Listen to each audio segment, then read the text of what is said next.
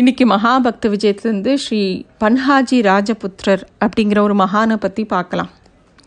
இந்த மகானை பற்றி சொல்கிறதுக்கு முன்னாடி நம்ம தமிழ்நாட்டில் நடந்த ஒரு சம்பவத்தை பற்றி சொல்ல ஆசைப்பட்றேன். ஏன்னா இதை சொல்லும்போது தான் அது அதுக்கும் அதுவும் இதுவும் படிக்கும்போது தான் நமக்கு ரெண்டு சம்பவங்களும் மனசில் நிற்கும் தமிழ்நாட்டில் தொண்டை நாட்டு திருத்தலங்களில் திருவாலங்காடு அப்படிங்கிற ஒரு சிவக்ஷேத்திரம் இருக்குது அஞ்சு சபைக்குள்ளே அது ரத்ன சபை அப்படின்னு சொல்லுவாள் சிவன சிவனடியார்களில் முக்கியமானவரான காரைக்கால் அம்மையார் இறைவனோட நடனத்தை எப்போதும் அங்கே இருந்து தரிசனம் பண்ணுறதா ஐதீகம்.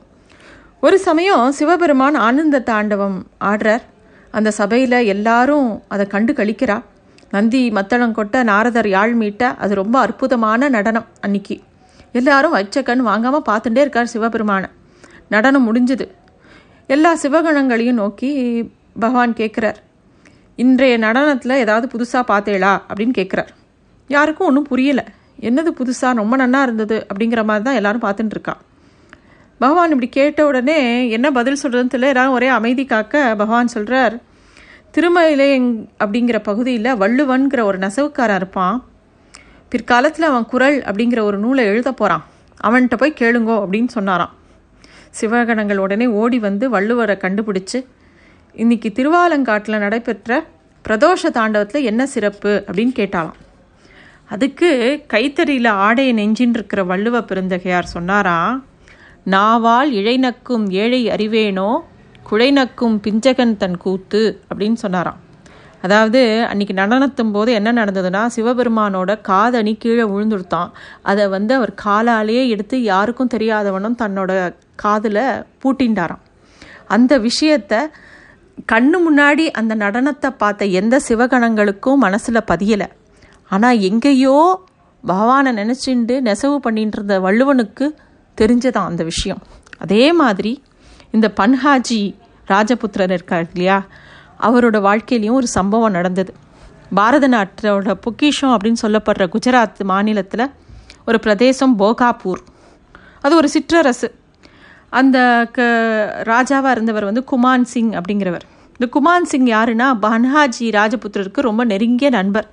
அரசரும் இவரும் சேர்ந்து நிறைய ஆலோசனை பண்ணி அந்த ஊரில் நிறைய கோவில்கள் கட்டி குளங்கள் வெட்டி சத்திரங்கள்லாம் ஏற்பாடு பண்ணி மக்களோட மனசில் பக்திங்கிற விதையை விதைச்சுட்டே இருந்தா.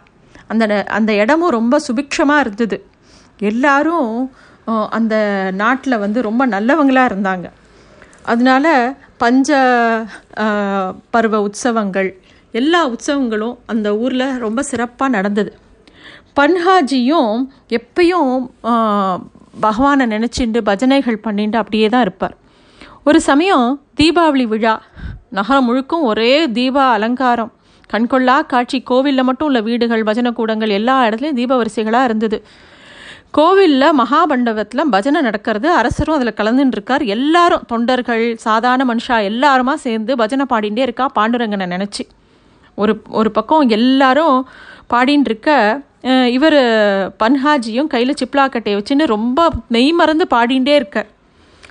ஒரே கோஷ்டி கானம் அப்படியே நடந்துட்டு இருக்கு திடீர்னு பன்ஹாஜி ஆ ஆன்னு கத்தின்ட்டு துள்ளி எழுந்துக்கிறார். எழுந்துட்டு தான் மேலே ஏதோ பட்டுட்ட மாதிரி கத்து கத்துன்னு கத்துற. அவரோட துணியை எடுத்து கசக்கி கசக்கி பிழியிறார். பஜனைலாம் தடப்பட்டு போச்சு. அவ்வளோ நேரம் எல்லாரும் பக்தி பிரவாகமாக இருந்தவா எல்லாருக்குமே? என்னடா அது இவருக்கு என்ன ஆச்சு? இவருக்கு மனசில் ஏதாவது கோளாரா ஏன் இப்படி குதிக்கிறார்? இதுக்கு ஏன் இப்படி கத்துறார்?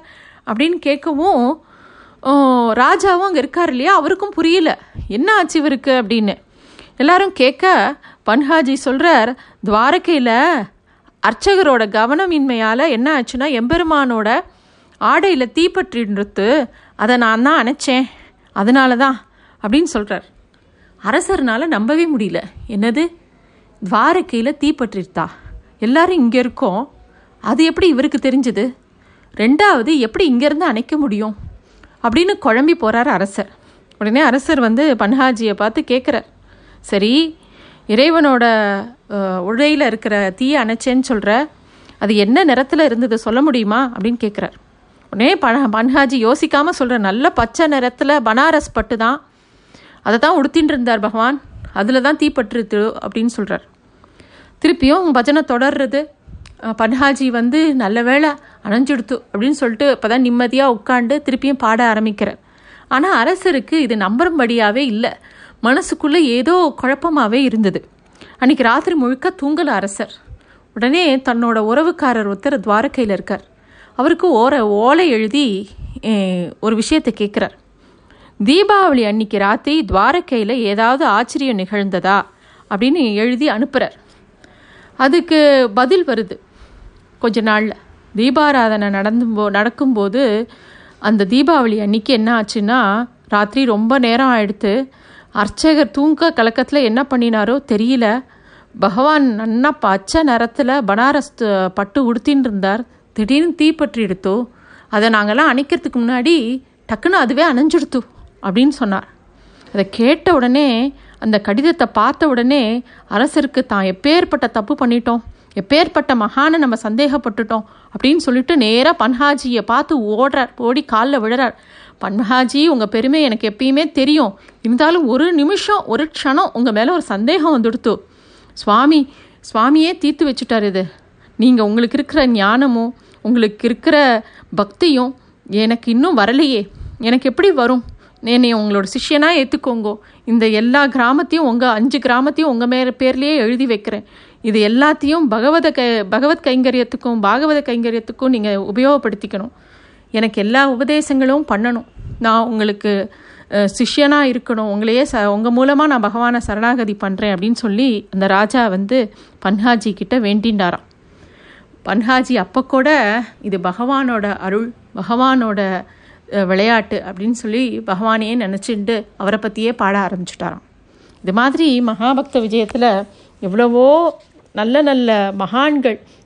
அவள் எப்படிலாம் வாழ்ந்தா எவ்வளோ பக்தி இருந்து பகவானே சாட்சா்காரம் கொடுத்தா கூட கொஞ்சம் கூட அவளுக்கு கர்வமே வரல. திருப்பியும் பகவானை நோக்கியே இருக்கா. அந்த மனசு நம்ம எல்லாருக்கும் வரணும். இந்த மகாபக்த விஜயத்தில் இன்னும் நிறைய கதைகள் இருக்குது போக போக இன்னும் நிறைய பார்க்கலாம். நன்றி.